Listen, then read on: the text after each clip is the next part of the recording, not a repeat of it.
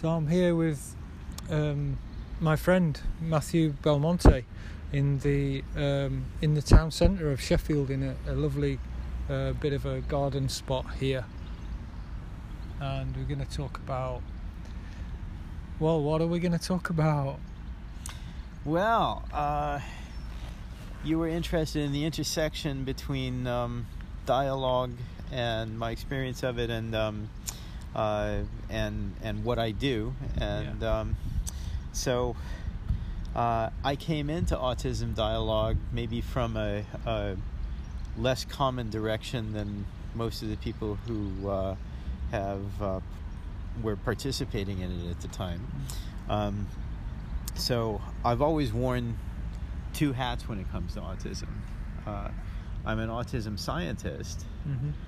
but the whole reason I'm an autism scientist is that I grew up with an autistic brother. Uh, my brother John has never spoken, uh, and um, he has um, his experience is uh, um, very different from a lot of the people on the autism spectrum whom we hear about, precisely because uh, you know, he can't speak for himself.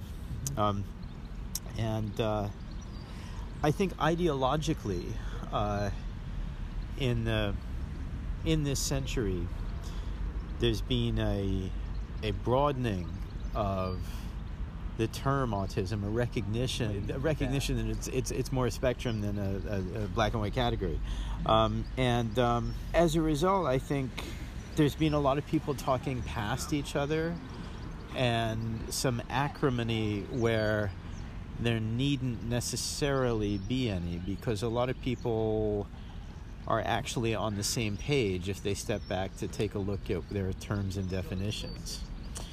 Um, So, um,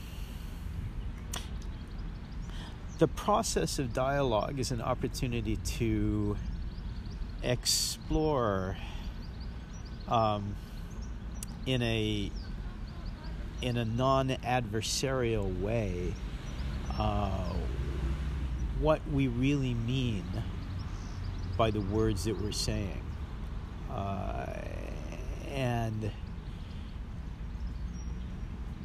to explore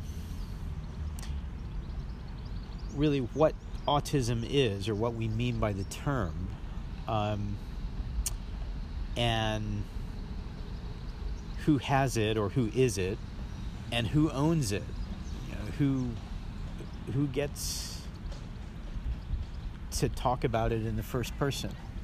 Yeah. And um, I have appreciated the connection Uh, with um, you know, people who, in at other points of history, might not have been considered autistic themselves, might have been considered just eccentric, or um, you know, different people, um, and our joint exploration of. Uh, The um, the benefits and drawbacks and the scope of the label uh, and um, yeah. and traits and individuals maybe just beyond the label. That's great, because um, personally, um, I know that that being told um, that.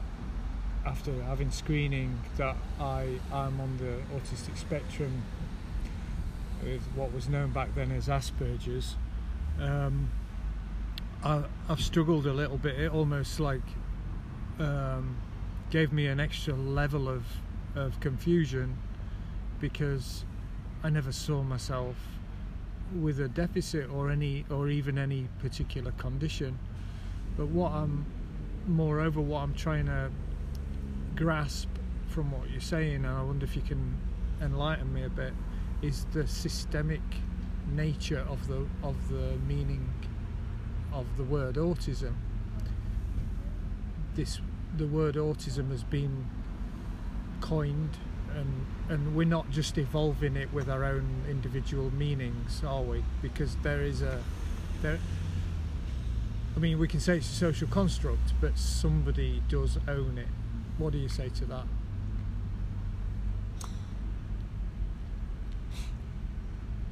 There's a social sense of who owns it. There's a historical sense of who owns it. I mean, if you go back far enough, right, uh, the the very term autism, uh, uh, you know, before the mid twentieth century was um, used to describe uh, a characteristic of schizophrenia. Mm-hmm. Uh, on so many fronts, um, we've seen that once we what we once considered uh, categories, uh, you know, in um, in the parlance of um, you know, mid twentieth century psychiatry, uh, uh, a disease category and a, a healthy contrast. Um, These come in so many shades across the population. Uh, and we see that not only when we look at individuals' behavior and individuals' cognition. You know, uh, uh, you or I or anyone could behave more autistically uh, on one day than on the next, uh, in maybe more stressful circumstances than in more relaxing circumstances or whatever. Um, I, we also see that even when we look at, I guess, with the prototypically biological angle on autism, when we look at genetics. Um, uh, back at the turn of the century, people were actually seriously saying, okay, well, it's probably about three to five gene variants, and um, once we find those, we'll have it all figured out. And these are the risk genes. Yeah. Um, and people were still in a mindset of, um, you know, things like simple genetic disorders and conditions. Uh, uh, you know, things like Prader-Willi syndrome or um, Fragile X syndrome or what have you. Um, and they didn't realize that the vast majority of human traits are influenced by so many different gene variants, all interacting in combination, that it's not just, you know, Gregor Mendel smooth or wrinkled peas, right? It's uh, it's these uncountable uh, shades of variation produced not by three to five gene variants, but by hundreds and even, you know, a thousand. Um, and we're talking about um, epigenetics as well. Yeah, absolutely. um, Not only the the uh, the structure of the genes themselves, but also um, the uh, the structure of the chromatin that surrounds them. Um, processes that affect uh, how genes are expressed, or which genes from which parent are expressed. So, um, yeah, I was talking. Uh, gosh, this is about. Uh, fifteen years ago now, I guess, um, maybe more than that. Uh, uh, I was at a retreat uh, organized by the uh, uh, Mind and Life Institute. Mind and Life Institute. Yes, yes. Um, thank you. Um, and uh, I was talking with a Buddhist monk, and uh, uh, it came to this uh, about the fact that um, it's all of these common genetic variants in interaction with each other that determine how autistic or not a person is, maybe how schizotypal or not a person is. Um, yeah, just like, you know, they determine how white or brown or black a person is. Even that is not just one gene. Um, and uh, so... I said, so it's really, uh, you know, you study any complex trait like this, you study autism in genetic or molecular terms, you're really just holding up a mirror to yourself and studying humanity, because you're studying everybody. We're all connected. And he smiled. Mm. Yeah. And he smiled. Yeah. Yeah. Yeah. Lovely. I mean, there's a connection there with Bohm. yeah. because Bohm, yeah, yeah, David yeah, Bohm very much was, so. Yeah. I think Dalai Lama referred to him as his um, science guru, or yes. something like that. And th- and that's obviously um, our heritage in, in Dialogica. It comes from, well, I was introduced to to Bohm dialogue in the first instance. You know, David Bohm is uh, an interesting case in himself, right? Because there are these individuals who, for one reason or another, are sort of on the edge of society. Uh, and you know, of course, Bohm was uh, excluded. A lot of people laughed at him. Physicists did. Um, uh, really, not so much for his physics, but for the metaphysics that he made of it. Um, and there are these people who see in different ways and who often, because they perceive the world in more detail and construct it more deliberately from those details, yeah. uh, or maybe because they see things a little more deeper uh, and more, with more animacy. Um, Is it to do with patterns? Sorry? Patterns? Well, I'm not just talking about... Yeah. Um, not just talking about autistic traits and the autistic spectrum, yeah. you know.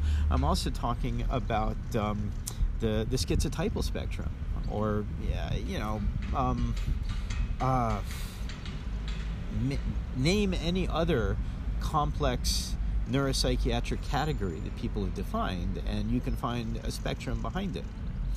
Um, and those insights are quite valuable, mm. uh, and I feel like. Um, Whether it's, you know, David Bohm's physics or, um, yeah, um, the mind and life um, exploration of, of neuroscience, or um, uh, the sort of phase change that we seem to be on the edge of in terms of um, uh, machine learning and neural computation and, and potentially machine consciousness. Transhumanism. Um, Yeah, I feel like um, we all collectively are sort of sitting on the edge of something.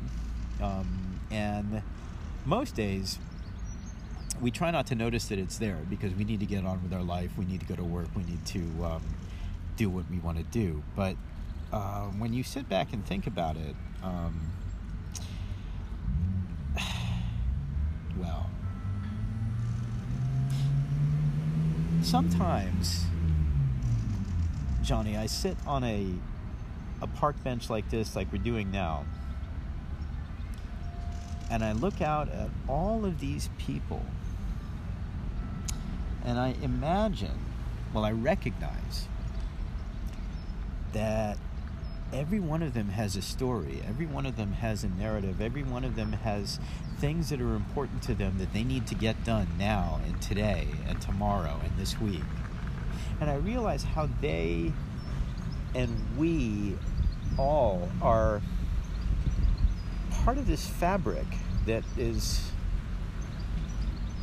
collectively asleep most of the time, um, but seems to be in this long, long, long process of waking up. And um, we're all individual people trying to be happy. And we do what we need to do, what we feel we need to do to make ourselves happy. And often, it makes us unhappy because we try too hard. We strive too hard.